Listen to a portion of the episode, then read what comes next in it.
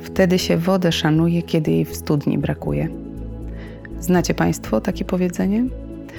Cypr, Malta, Czechy i Polska należymy do najuboższych w wodę krajów w Europie.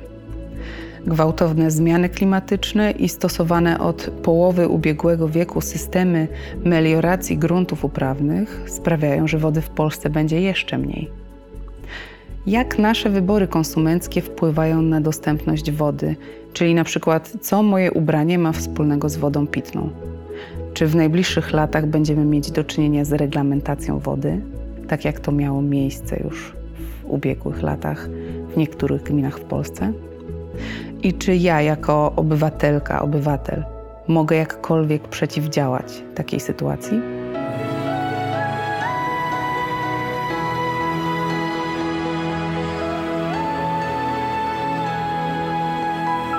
Podcast powszechny. Weź, słuchaj. Nazywam się Marta Filipiuk-Michniewicz i rozmawiam dziś o suszy z Agnieszką Nowak, specjalistką do spraw ochrony środowiska i edukatorką ekologiczną z Fundacji Łąka. Dzień dobry, witam wszystkich. Czy są jakieś sposoby na sensowne oszczędzanie wody na tak zwanym własnym podwórku? Są pewne możliwości, ale one są paradoksalne, bym powiedziała. Myślę, że, e, że każdy myśli po pierwsze, o nie mogę brać prysz, nie mogę brać kąpieli, tylko muszę prysznic albo muszę zakręcać wodę, kiedy myję zęby.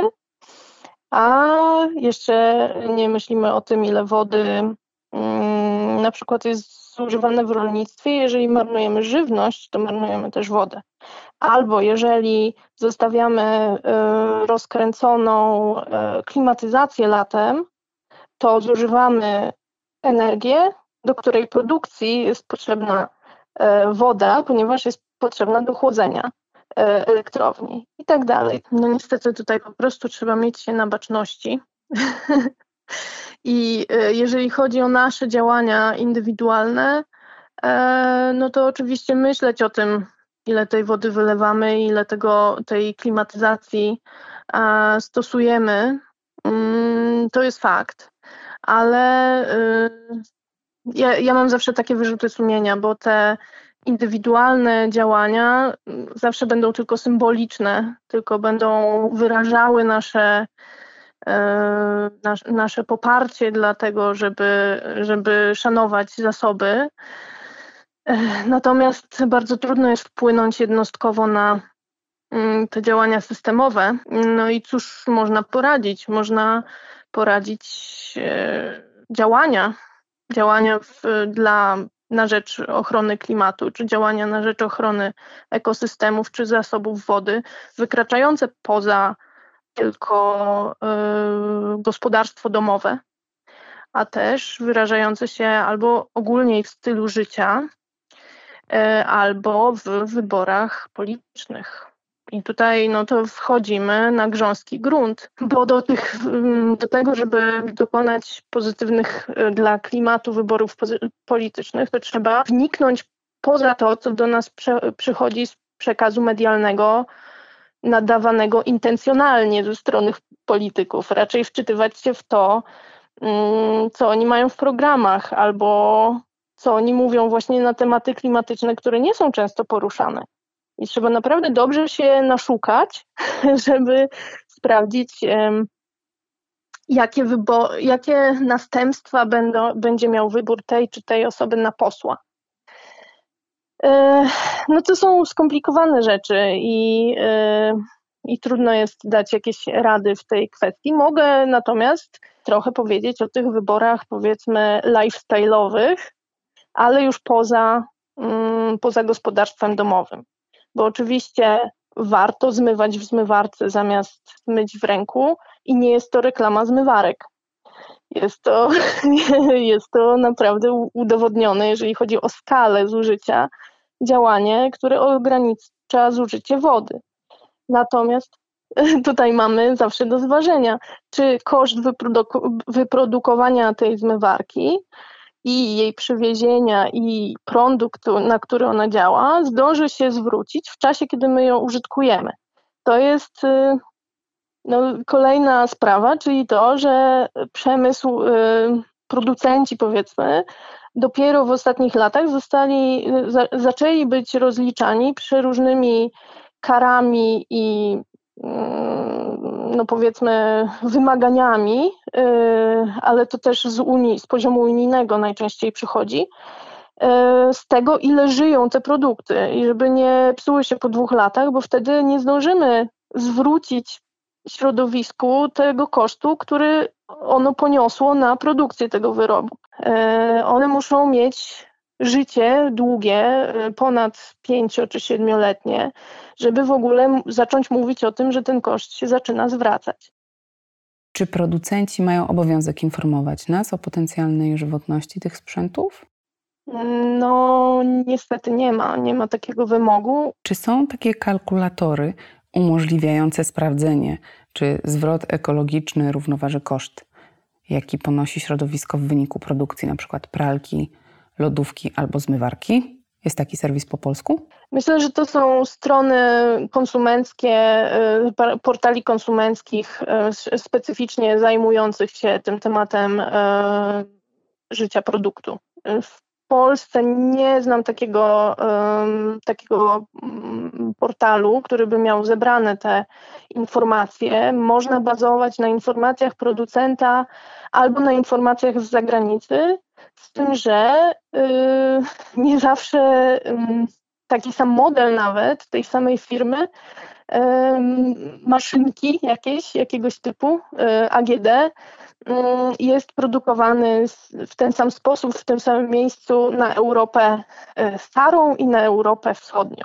To, są kolej, to jest kolejne piętro, gdzie tutaj możemy mieć jakąś e, gorszą jakość, czy też e, no, próbę zaoszczędzenia kosztów ze strony producentów, które są wielkimi korporacjami i takimi, takimi kosztami potrafią bardzo dobrze żonglować, przenosić je z jednych konsumentów na innych w ramach cały czas swojej jednej, e, swojego jednego organizmu. To jest znowu też na tyle skomplikowane i e, na tyle ryzykowne są to tezy, żeby stawiać o całym przemyśle, że trudno mi coś jeszcze więcej na ten temat powiedzieć. Mm, ale no, jest to, jedno jest pewne, to jest grząski grunt i zawsze każdy wybór każdy wybór e, konsumencki e, wydaje nam się, znaczy w przekazie, który my odbieramy jako konsumenci, może być mm, zaakcentowane jakieś pozytywne działanie dla środowiska, a tymczasem każda produkcja y, przemysłowa ma swój koszt i to już nie jest zaakcentowane. Już nawet to e, stawia konsumentów w bardzo trudnych sytuacjach, ponieważ są przekonani, że robią dobrze, a per saldo wychodzi na zero, powiedzmy. Wydaje mi się, e, że to jest też, e, być może to jest dobry pomysł, aby zacząć się ubiegać o konieczność umieszczania przez producentów takiej informacji. Po jakim czasie korzystania zwróci się koszt mm. środowiskowy? No tak, to jest jeden z chyba najtrudniejszych tematów, jeżeli chodzi o, e, o właśnie tę produkcję. Mm, dojść, dotarcie do tych danych, wyegzekwowanie, aby rzetelnie były zbierane nawet przy produkcji, tak, bo może e, e, pewnie to jest dosyć trudno zebrać takie dane, ale jeżeli widzimy, że mm, produkt taki jak pralka ma roczną gwarancję, no to coś może być na rzeczy. To znaczy, że on e, według, e, e, według tego producenta za długo nie pożyje w pełnej sprawności. Tak, to jest pralka, zmywarka, co jeszcze? Ekspres do kawy. Jakie jeszcze urządzenia możemy brać pod uwagę właśnie myśląc o zużyciu wody w gospodarstwie domowym? Można ograniczać konsumpcję sprzętów poprzez na przykład ich dzielenie między sobą, to znaczy po, powoływanie y, grup sąsiedzkich na przykład, albo jakichś kooperatyw sprzętowych, albo y, grup, które naprawiają czy uży, y, wzajemnie swoje sprzęty, albo użyczają sobie zamiast kupować. To jest y, sposób y, na, na ograniczenie mm, konsumpcji sprzętów, mm, to znaczy ich kupowania. No ale, ale to wszystko wymaga od jednostek, od nas bardzo dużych takich nakładów energii czy czasu na planowanie, i na to właśnie sieciowanie, na próbę obejścia dziur, w, czy znalezienia dziur w systemie, podczas gdy to ten system nie powinien tak wyglądać. No i wielkim pytaniem e, jest to, czy, czy jednostki w ogóle mogą mieć wpływ, e, nie poświęcając całego życia na, bycia, na bycie ekologami, na to, jak wygląda ten system. Czy czy system nie jest o tyle kroków do przodu przed nami, że co byśmy nie zrobili, to zawsze będzie miało jakiś koszt, z którym my wewnętrznie byśmy się nie zgodzili, gdybyśmy o nim wiedzieli. Mm, to bardzo pesymistycznie zabrzmiało. Ja nie jestem optymistką, jeżeli o to chodzi. Um, po prostu zbyt dużo tutaj zależy od regulacji, od polityki i od tego, czy e, jakby jaki przekaz ci politycy nadają. Okej, okay, wracając jeszcze do tych wyborów konsumenckich, yy, chciałam porozmawiać przez chwilę o ubraniach. Aha.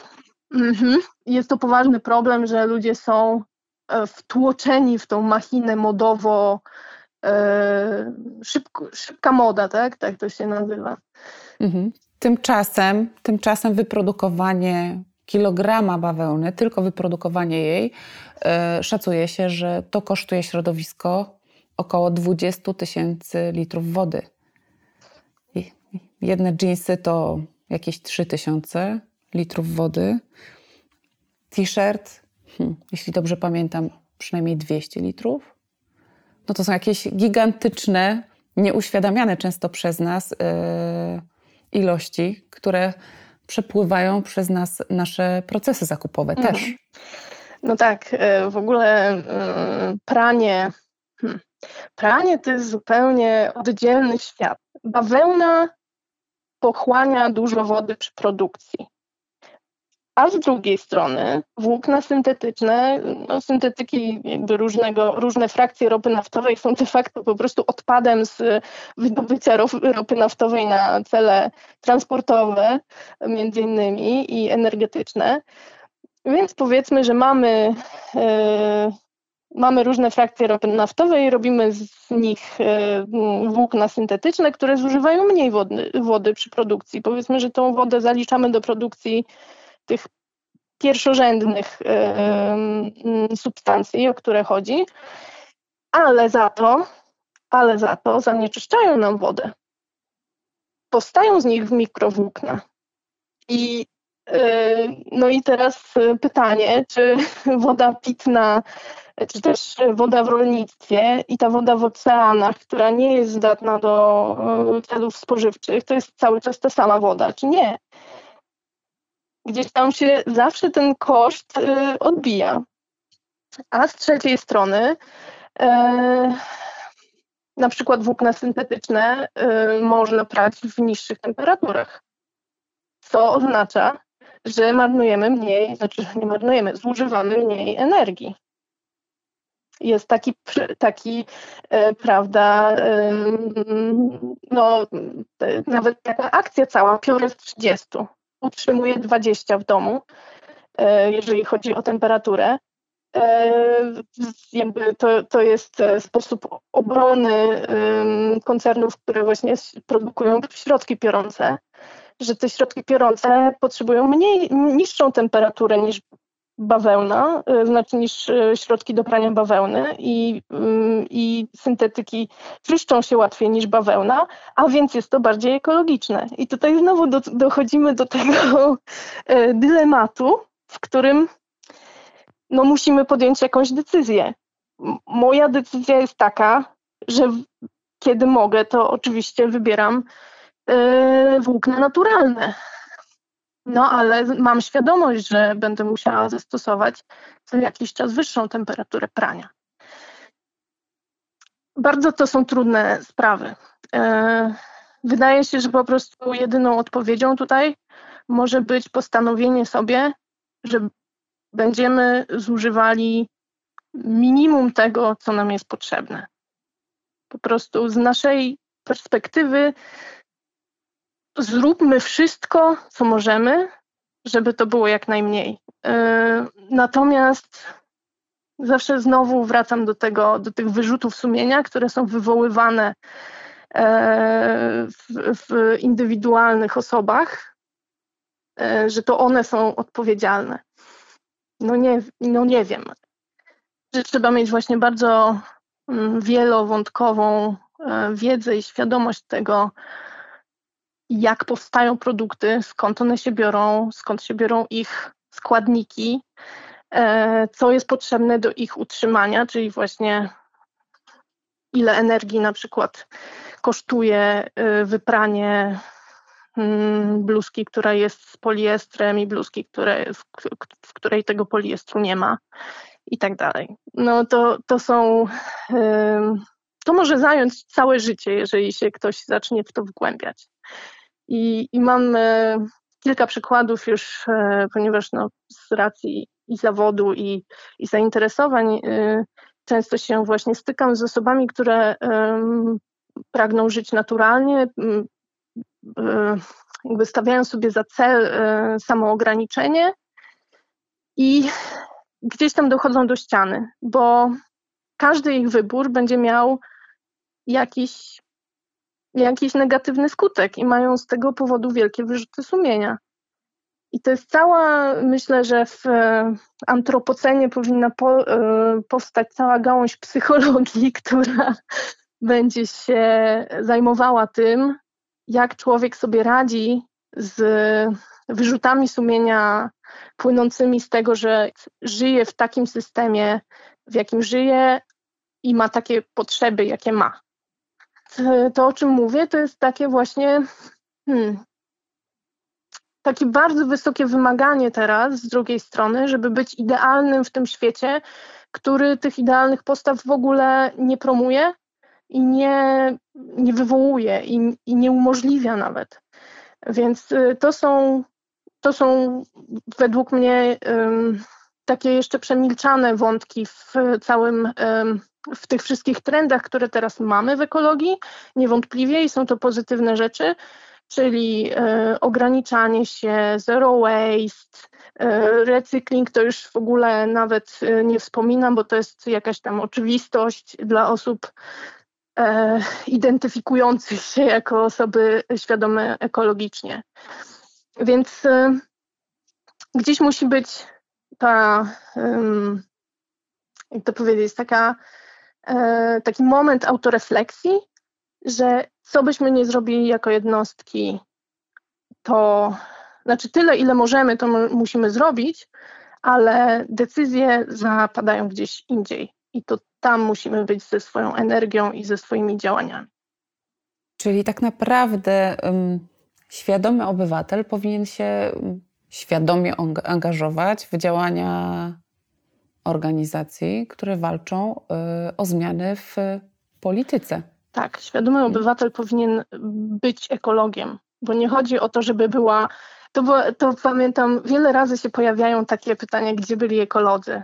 No właśnie problem jest taki, że ekolog to nie jest żaden oddzielny typ człowieka, ani zawód, ani yy, yy, nie wiem, wyznanie, tylko nie, nie chodzi o to, żeby właśnie była garstka osób, które wszystko robią idealnie, tylko żeby wszyscy robili wszystkiego po trochu.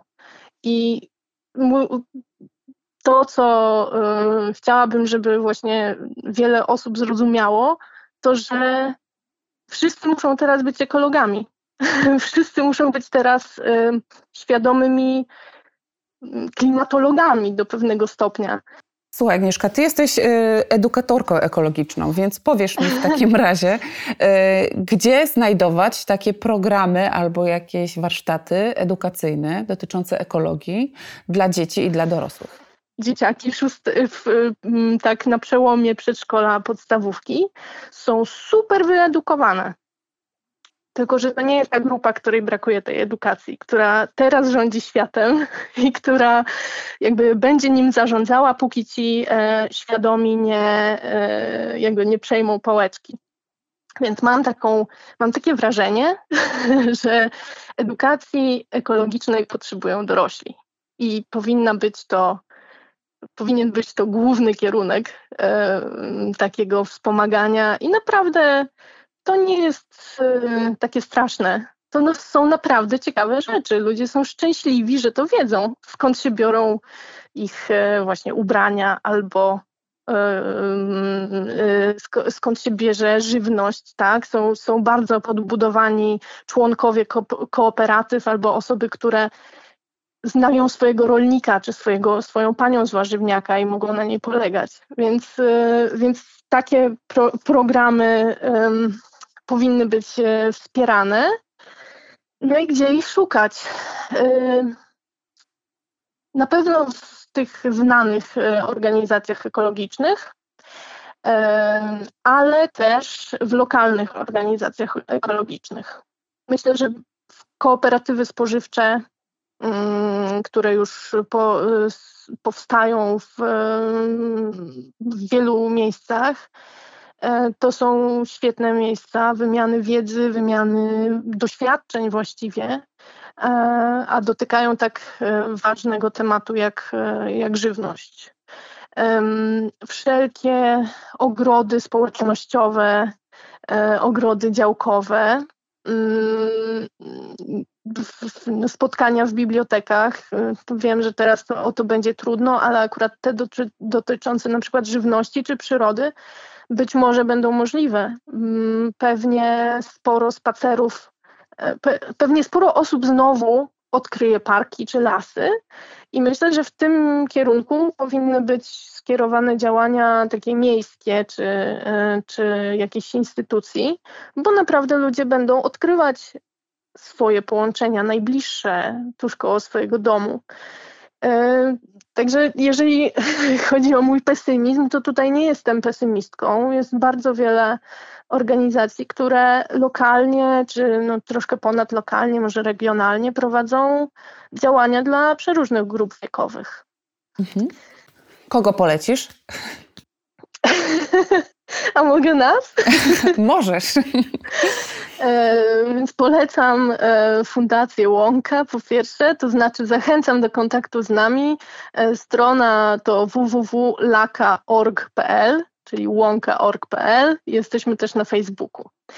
E, my prowadzimy nie tylko edukację e, dzieciaków i, i, takie mm, otwarte spotkania, bo to też, ale prowadzimy też na przykład spotkania organizowane w ramach społecznej odpowiedzialności biznesu przez firmy.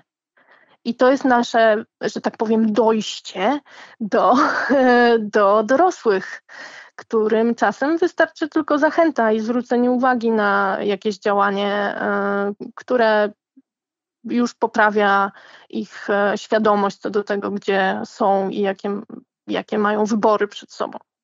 Więc e, to jest fajne. Zachęcam też właśnie firmy do organizowania, mm, do traktowania swoich pracowników po partnersku i właśnie organizowania im też takich zajęć, spotkań, e, wyjazdów, czy e, właśnie na jakichś takich zajęć integracyjnych.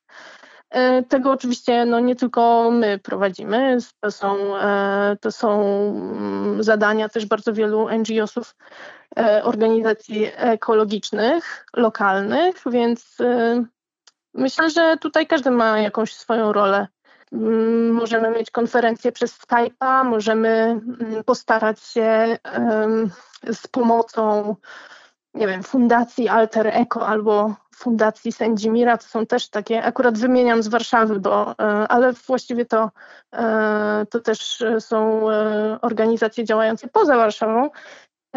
Organizacje, które działają właśnie na takim poziomie usprawnień w ramach jednej instytucji, w ramach jednego, jednej nieruchomości na przykład, albo jakiegoś mhm. małego osiedla, y, gdzie rzeczywiście mogą doradzić, jak uczynić to, tą jednostkę, jakąś tą grupę ludzi bardziej ekologiczną, jak właśnie retencjonować wodę, jak rozpocząć wspólne kompostowanie, bo to też jest bardzo ważne. Już nie będę może wchodzić w, w dygresję o torfie i o torfowiskach i, dlatego, i, i dlaczego nie wolno kupować e, ziemi ogrodniczej, znaczy e, ziemi w workach. O. To też jest okropne dla wody, ale już nie chcę nikogo przerażać na wiosnę tym, że nie można ogródka swojego uprawiać, bo to już by było okrutne.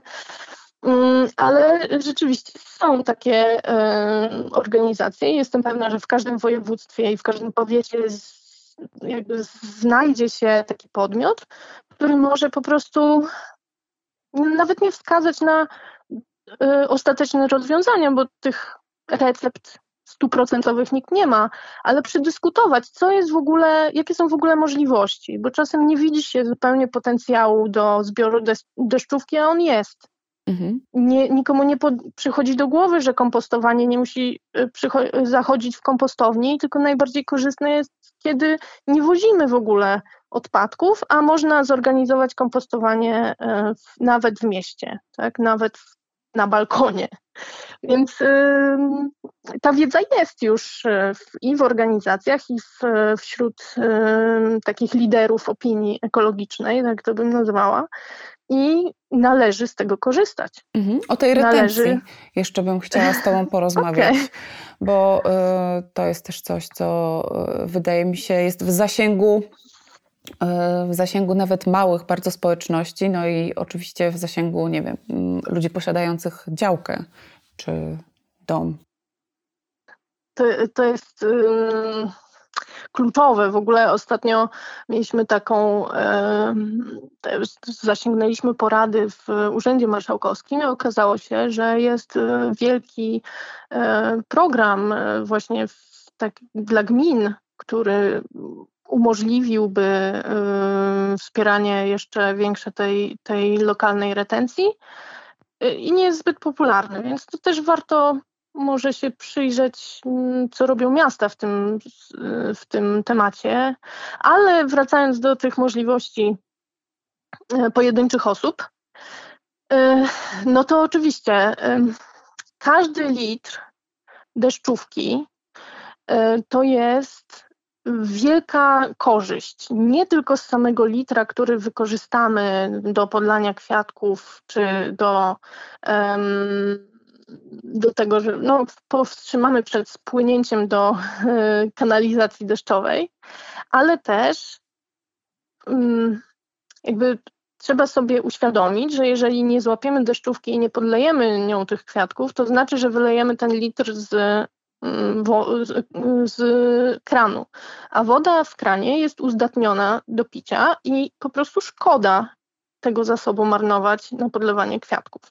Taka mimo że pracuję z kwiatami e, i, i są moim życiem, to jednak mimo wszystko uważam, że e, należy przede wszystkim e, powstrzymywać się od marnowania wody pitnej, uzdatnionej, ponieważ na to już poszła nie tylko woda, ale też poszła energia, poszły koszty budowy infrastruktury. To są wszystko niby abstrakcyjne rzeczy, ale jednak jak sobie ktoś uświadomi, ile wysiłku kosztuje to, żeby każdy, a właściwie nie każdy w Polsce, ale większość ludzi w Polsce miała wodę płynącą z kranu w domu, to robi się to wielki koszt. Mhm. Jakiś czas temu w Kapsztadzie y, podlewanie roślin i trawników było wręcz zakazane z powodu y, dramatycznego niedoboru wody pitnej właśnie. Mm, tak, w, w ogóle Kapsztad i y, Ameryka, przepraszam, Afryka Południowa mm, i też pas Syria, Irak, Północna Afryka, to są takie miejsca, w których widzimy, co będzie, co może się dziać. Za niedoborami wody nie idzie oczywiście tylko jakby brak możliwości utrzymania infrastruktury czy zieleni, a, czy, czy jakichś tam mm, ogrodów prywatnych, powiedzmy. E, za tym idą niesamowite, znaczy utrwalenie nierówności ekonomicznych. I e, Kapsztad to w ogóle jest oddzielna historia, jak e, poważny był to kryzys. Ja akurat mam znajomą w Kapsztadzie i nie dość, że nie wolno było korzystać w takich celach półprzemysłowych z wody, to naprawdę była reglamentacja i naprawdę był duży problem z tym, że z pomp czy ujęć publicznych korzystają całe kwartały mm, tych dzielnic biedoty. I, yy, I tam naprawdę była bardzo yy, zaogniona sytuacja, bo właściwie trudno powiedzieć, znaczy ci ludzie u, używają tej wody publicznej, tak, wyłącznie na cele bytowe. To trzeba sobie powiedzieć, oni nie uprawiają niczego, nie prowadzą przemysłu. I teraz y, ograniczono im możliwość korzystania z, z tej wody, no i właściwie nie mieli żadnej alternatywy, więc to są e, objawiające się u nas powoli, bo też w niektórych gminach jest e, zakaz, czy też no, przynajmniej wskazanie na to, że w pewnych okresach lipca nie wolno korzystać z, e, z ujęć tych głębinowych do podlewania trawników czy do innych celów niż bytowe stricte, czyli gotowanie i pranie ale, ale to jest dopiero początek, niestety. No tak, Kapsztad to jest taki bardzo dramatyczny przykład, ale mm, Polska jest w Europie jednym z tych państw pomiędzy Maltą, Cyprem i Czechami, gdzie stan wód gruntowych jest rzeczywiście e, krytyczny. Jest znacznie niższy niż średnia europejska. Sprawa polega na tym, że niegdyś, no, w, w połowie poprzedniego wieku, E, cała Polska odwadniała. To chodziło o powodzie wiosenne, które mm, roztopy przychodziły bardzo szybko, ale przychodziły na bardzo duże masy śniegu i rzeczywiście powodowało to olbrzymie straty w gospodarce wiejskiej i miejskiej. Natomiast no i dążono do drenowania, do tego, żeby jak najszybciej odprowadzić z pól tą wodę mm, roztopową. No a teraz są dwa tygodnie śniegu zimą, który sięga do e, kostek najwyżej, e, w miastach przynajmniej, e, które mają też swój mikroklimat bardziej suchy i gorący, wywołany po prostu ich budową. No i pojawił się problem, bo teraz trzeba przearanżować e, całą infrastrukturę e, rolniczą na zupełnie inny model e, zarządzania. E, w Europie Zachodniej, gdzie klimat jest bardziej w typie oceanicznym i te zimy są łagodniejsze i wiosna przychodzi bardziej stopniowo, e, te podtopy znaczy, no nie powiem, że podtopy były mniej dotkliwe, ale na pewno, na pewno były bardziej spodziewane e, takie zjawiska, które my mamy teraz, czyli mniej śniegu zimą, e, delikatniejsze wejście w, w wiosnę i, i brak tych właśnie jesiennych powodzi. Natomiast Polska bardziej w klimacie kontynentalnym miała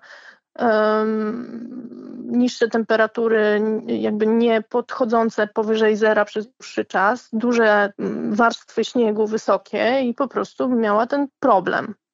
okazuje się, Problem, że... który się okazuje, że teraz byśmy chcieli tego problemu z dużymi warstwami śniegu. Niestety właśnie y, to jest kwestia tego, jak dużo energii włożyliśmy w dostosowanie naszej infrastruktury właśnie takiej krytycznej, czyli ja, ja tak uważam, e, krytyczna infrastruktura dotycząca rolnictwa, e, dostosowanie jej do, do warunków, które przemijają i nigdy nie wrócą prawdopodobnie. Mhm. Więc teraz naturalnym, naturalną koleją rzeczy byłoby e, wymaganie, wymaganie odgórne, aby te, ta gospodarka przebiegała inaczej i aby pól nie wolno było odwadniać, aby rzek czy rzeczek nie wolno było um, udrażniać w taki sposób, żeby drenowały właśnie ziemię uprawną z wody wiosną i odprowadzały ją prosto do rzek, a później do morza. Mhm, to się nazywało regulacja. No właśnie y, nazywało się regulacja, ale będzie się nadal nazywało regulacja. Niestety, niestety czytam, że będzie to postępowało, że na przykład w Krajowym Planie Odbudowy y, takie działania będą nadal wspierane. To jest niepojęte. I nie wczytywałam się jeszcze w szczegóły, więc może, może jest na to jakieś wytłumaczenie, ale szczerze mówiąc, ja go nie widzę, znając sytuację globalną. Czyli w Polsce krótko, krótkowzrocznie stawia się na mm, jakby umożliwienie w, w krótkim terminie rolnictwu e, uregulowania tych cieków wodnych, nie zauważając tego, że na dłuższą metę to nam przyniesie jeszcze większą suszę. Po prostu. Bo już teraz hydrolodzy mówią, że do 2025 roku przynajmniej ten kryzys y, wód, y, ta susza w Polsce będzie się pogłębiać. No, z całą pewnością będzie to um, coraz bardziej dotkliwe. A z tego, co mówisz, jak rozumiem, y, jakby perspektywą taką polityczną, czy osób zarządzających tą sprawą jest y, pogłębianie tego kryzysu. No tak, na pewno, na pewno nie, nie ma zrozumienia w tym przynajmniej, że rzek tych największych chociażby nie wolno regulować. E, mm, właśnie z tego względu, że ich regulacja przyspiesza oddawanie wody przez cały, całą zlewnię danej rzeki. Więc, y, a z drugiej strony, no jak to jest wytłumaczone? Wytłumaczone jest tak, no ale przecież to jest niskoemisyjny transport. To przecież chcieliście ekolodzy niskoemisyjnego transportu, to musi być żeglowna rzeka. I to jest taka hipokryzja, jakby w, y, po prostu, przepraszam, że to powiem, ale odwracanie kota ogonem na poziomie kłótni na osiedlu, a nie na poziomie zarządzania zasobami kraju, y, przy czym każda władza według konstytucji ma obowiązek zarządzać y, dla dobra tego pokolenia i przyszłych. Jest to wprost napisane. Więc y, no, cała ta całe to jakby pomijanie tematu klimatu, suszy, co za tym idzie, zmian, zmian stref i różnorodności biologicznej w tych strefach, to jest po prostu działanie na szkodę społeczeństwa. Więc no, no cóż można zrobić? Znowu wracamy do tego tematu, że bardzo trzeba uważać, na kogo się głosuje, bo jedne um, postulaty danych ugrupowań mogą być pozytywne, ale cena za to płacona y, jest y, bardzo wysoka. I też trzeba powiedzieć sobie, że cena, którą zapłacą następne pokolenia, jest o wiele wyższa.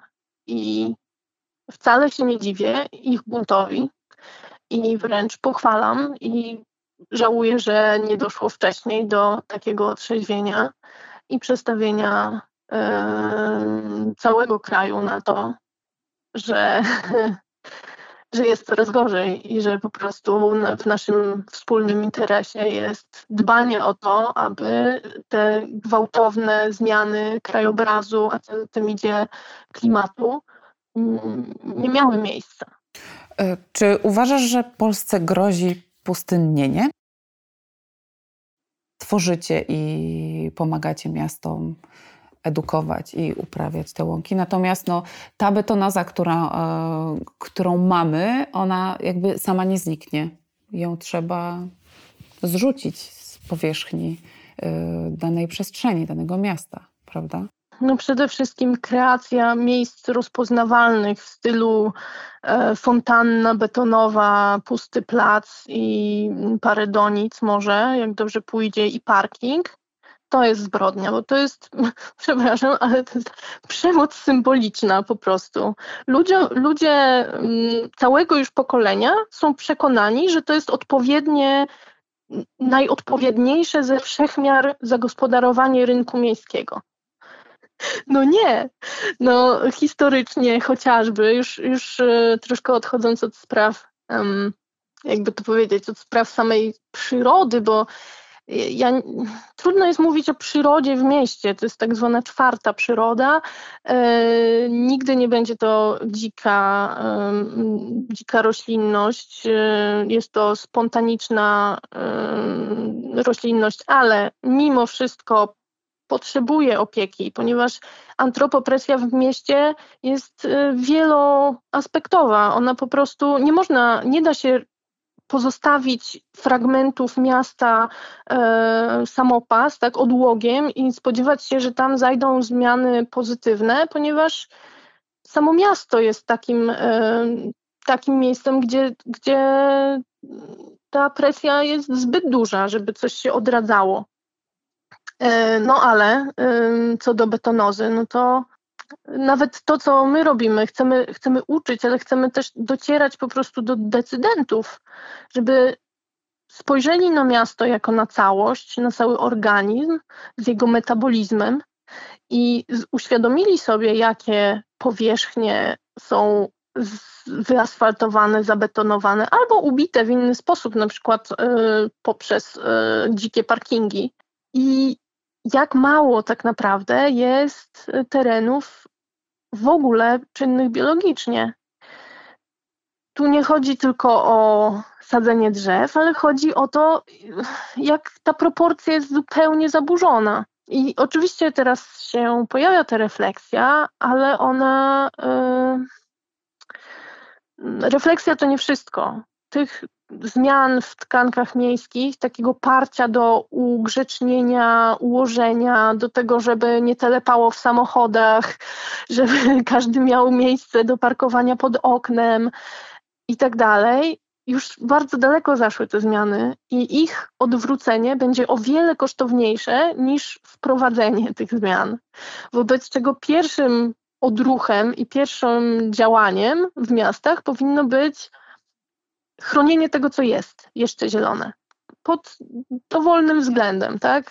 W, w sensie takim, że każdy, każdy skrawek, mm, powie, jego naruszenie powinno być ostatecznością. I no czy, czy odnosimy jakieś sukcesy? W tym na pewno, na pewno coraz częściej ta myśl się pojawia, e, ale w praktyce wychodzi to przeróżnie. jednym się udaje, a inni to robią tylko tak, a fragmencik, a tu łąka kwietna, to fajnie, to chyba fajnie działa. I my mamy też świadomość, że my mm, musimy też więcej trochę wymagać, też bardziej tłumaczyć, że to musi być element całego systemu, a nie tylko ozdóbka, przy której można sobie zrobić zdjęcie. E, to musi być filozofia po prostu. To musi być głębokie przekonanie przekonanie idące wbrew e, najgłośniejszym krytykom, ponieważ ci głośni krytycy bardzo e, są głośni, ale to mimo wszystko mm, jest mniejszość. Dlatego, że ludzie są o wiele bardziej skorzy do mm, zgłaszania sprzeciwu i bardzo źle znoszą zmiany, ale kiedy te zmiany są pozytywne, to są tak zwane zmiany przezroczyste, i ludzie mówią, no od początku tak miało być, no i no, tak powinno być. I w ogóle tego nigdzie nie wyrażają, więc jakby no to jest może dla polityków trudne, że nie dostaną pochwały, jak ro, zrobią coś, coś dobrego, ale z całą pewnością bardzo niedługo będą otrzymywali e, surową krytykę za to, że robią coś złego, czyli wycinają drzewa, czyli betonują, czyli sprawiają, że ludzie nie mają dostępu do zieleni piechotą blisko swojego domu, e, że na rynku głównym małego miasteczka nie da się wytrzymać i przeprowadzić żadnego spotkania, ani żadnego e, wydarzenia kulturalnego, bo nie ma tam ani krztycienia i po prostu nie ma grupy, która by wytrzymała w tym e, skwarze. I po prostu kolejne fragmenty miasta zdają się, znaczy stają się niezdatne do użycia. Więc y, to się dzieje i, i będzie się działo, tylko czy zdążymy, zanim ludzie rzeczywiście każdy na swojej skórze odczuje te niedogodności, może to jest trochę nie fair, żeby zmuszać ludzi, żeby najpierw odczuli niedogodności, a później to naprawiali, skoro mamy całą wiedzę, całą wiedzę i całe e, środki i umiejętności, żeby temu zapobiegać. Hmm. Pamiętam, jak y, rozmawiałyśmy, jedna z naszych pierwszych rozmów, jak opowiadałaś nam, dlaczego łąka jest lepsza od trawnika. I jednym z takich elementów y, było właśnie to, że łąka y, zatrzymuje wodę, ponieważ rośliny łąkowe mają dłuższe korzenie, cały układ jest dłuższy i to pozwala lepiej utrzymywać wodę w glebie. To prawda. I, i, I, spotkałam się jeszcze z takim pojęciem jak łąka deszczowa, o, którym, mhm. o które chciałam mhm. Ciebie zapytać. Czym to się różni od zwyczajnej, zwyczajnej, zwyczajnej łąki?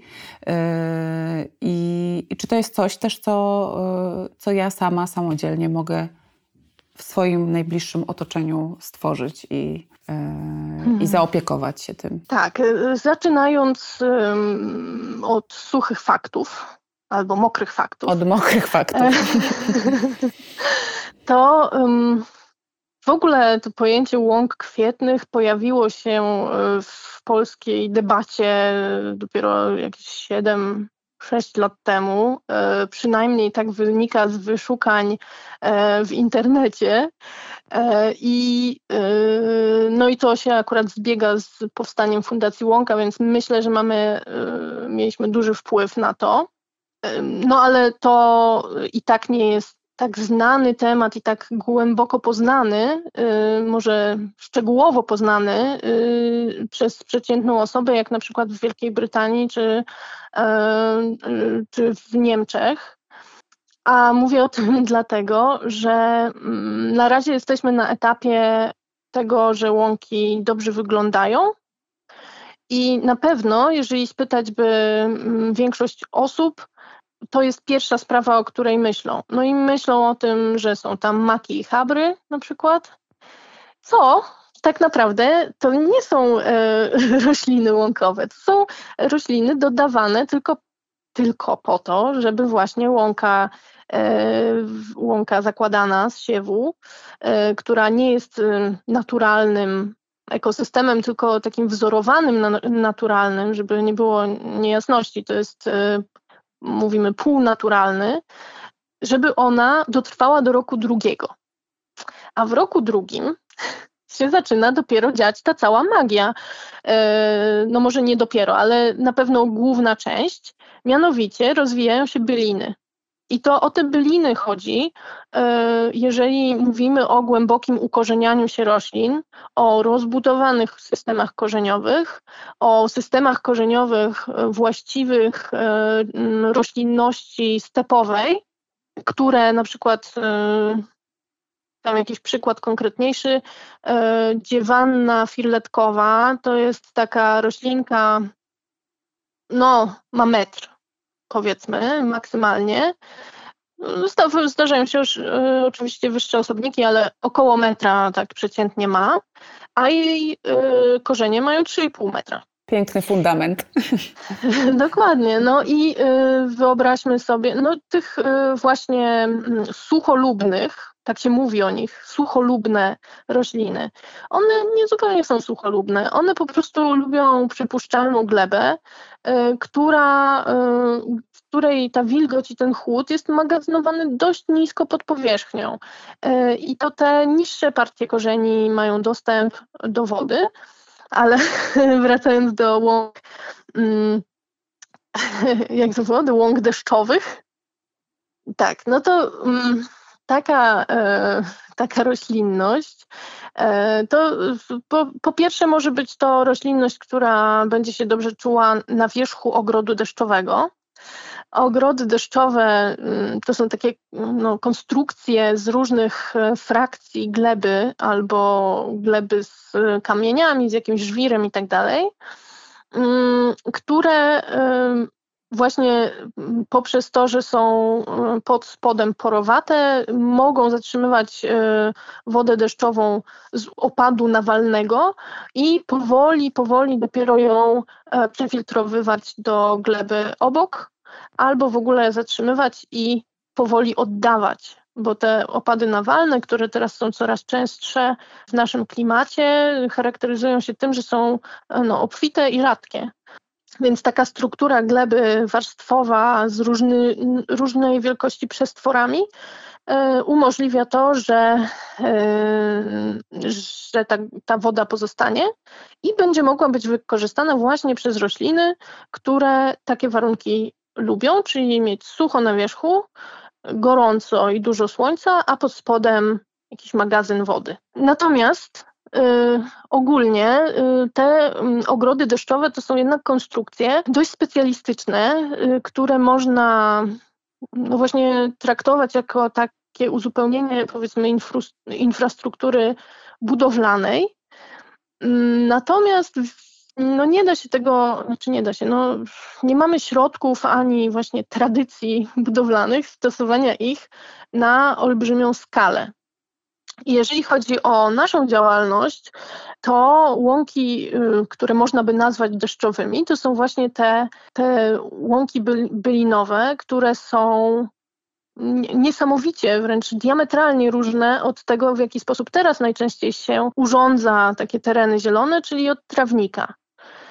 Trawy takie kostrzewa czerwona albo inne trawy, które można po prostu w mieszankach trawnikowych e, spotkać, e, to są rośliny, które no mają, zanim się powiedzmy położą 30 centymetrów, mm, mogą urosnąć w górę i tyle samo, maksymalnie 30 centymetrów do ziemi. Często też rosną w kępkach, nie tworzą takiej między sobą gąbczastej struktury, nie plączą się o siebie te korzenie. E, no i taka struktura nie tworzy właśnie gąbczastego, przestworowatego takiego podłoża, w które e, może wsiąknąć woda deszczowa z takiego obfitego opadu. E, co więcej, po tych źdźbłach bardzo szybko spływa woda na ziemię, no i jak już jest wierzchnia warstwa ziemi nasiąknięta, to już nic więcej nie może wsiąknąć i po prostu zaczyna płynąć w bok, jak po nie przymierzając asfalcie. Mm, szczególnie jeżeli było gorąco i ta wierzchnia warstwa jest spieczona, to wtedy już w ogóle bardzo trudno przyjmuje wodę. Natomiast łąk, te rośliny łąkowe, które my na przykład stosujemy, szczególnie wieloletnie, E, są dużo bardziej rozłożyste, mają um, takie chropowate liście, często są porośnięte jakimś kutnerem, to jest to te małe włoski, tak się nazywają. E, od razu gwiazdka, kutner. E, I dzięki temu to, to są po prostu fizyczne właściwości tych roślin, bez żadnych e, właściwie to, to tylko dostrzeżenie tych faktów jest wyzwaniem, a nie jakby zrozumienie, na, na czym to polega. Niekoszona, powiedzmy, albo koszona tam dwa razy w roku, taka roślinność spontaniczna, zielna, dosyć wysoka i przede wszystkim nietrawiasta, tylko dwuliścienna, mm, zatrzymuje tą wodę, znaczy spowalnia jej spływ, w ogóle dotarcie do ziemi, a następnie spowalnia jej spływ po ziemi, ponieważ e, jest trudno po prostu wodzie się przedrzeć przez taką gęstą gęstwinę właściwie już tuż przy ziemi, liści, łodyg i tak. Oraz jeszcze do ziemi trafia o wiele więcej wody, ponieważ ta ziemia jest w ogóle chłodniejsza, niespieczona, a następnie bardzo ma gąbczastą strukturę, i w, po przestworach korzeniowych do warstwy ziemi, właśnie na przykład do 3 metrów, może dotrzeć yy, woda. Więc jest to objętościowo niesamowicie po prostu niesamowita różnica. No, no tak, 30 centymetrów, a 3 metry, no to jest y, po prostu. Dokładnie. I jeszcze dodatkowo y, dużo pozytywnych, znaczy bardzo spowolniony ten wpływ, spływ, więc po prostu wolniej to się dzieje i rzeczywiście jest bardziej skuteczny ale mam nadzieję, że zrozumiała jest moja żywiołowa opowieść o tym, jak woda wnika w łąkę. I znowu każda łąka do jakiegoś y, stopnia jest, działa dobrze na warunki wodne na swoim terenie. Do jakiego stopnia? Do takiego, jakiej pozwolimy. My możemy je wysiewać. To mnie zawsze cieszy i y, mimo Twojego pesymizmu, że y, człowiek jako jednostka niewiele może zdziałać, mnie y, zawsze cieszy takie zaangażowanie ludzi, jeżeli decydują się właśnie wokół siebie w, na jakimś nawet bardzo maleńkiej przestrzeni wprowadzić właśnie jakąś zmianę, która pewnie nie, nie zrobi zmiany globalnie, ale być może, być może kogoś uwrażliwi na, na jakieś zjawisko. I to jest też, też takie, taka zaleta właśnie chociażby siania łąki przy swoim domu. Na pewno. I też ważne jest po prostu wyrażanie też pozytywnych odczuć i, i pochwał. Wobec tego się nic nie zmieni. Nikt żaden decydent nie podejmie decyzji, która na pewno sprowadzi na niego krytykę. Więc jak widzimy, że coś jest fajne, to powiedzmy, ej, to jest fajne, to jest dobry kierunek, zgadzam się z nim. I chcę tego więcej wokół powie, siebie. Ale ja się boję, bo ja się boję kleszczy. A my powiemy, kleszcze to jest oddzielna historia. To w następnym podcaście. Tak, to w następnym podcaście. Y, to tylko pośrednio jakoś się wiąże. Natomiast liczba potencjalnych pozytywnych zmian, która płynie z tego, że tutaj sobie zapuścimy kawałek trawnika, a tu sobie wysiejemy coś jeszcze, żeby on był bogatszy, a tu po prostu nie będziemy kosić pod krzewami, bo po co? Z tego płyną naprawdę pozytywne e, zmiany, że po prostu no, ludziom się chce coś zmieniać, bo dużo więcej energii mm, kosztuje wprowadzenie zmiany niż jej później utrzymanie. Mhm. Na tym skończymy na tę chwilę. Dzięki Ci bardzo, Agnieszko. Dzięki. I wrócimy do tematu na pewno. Bardzo się cieszę.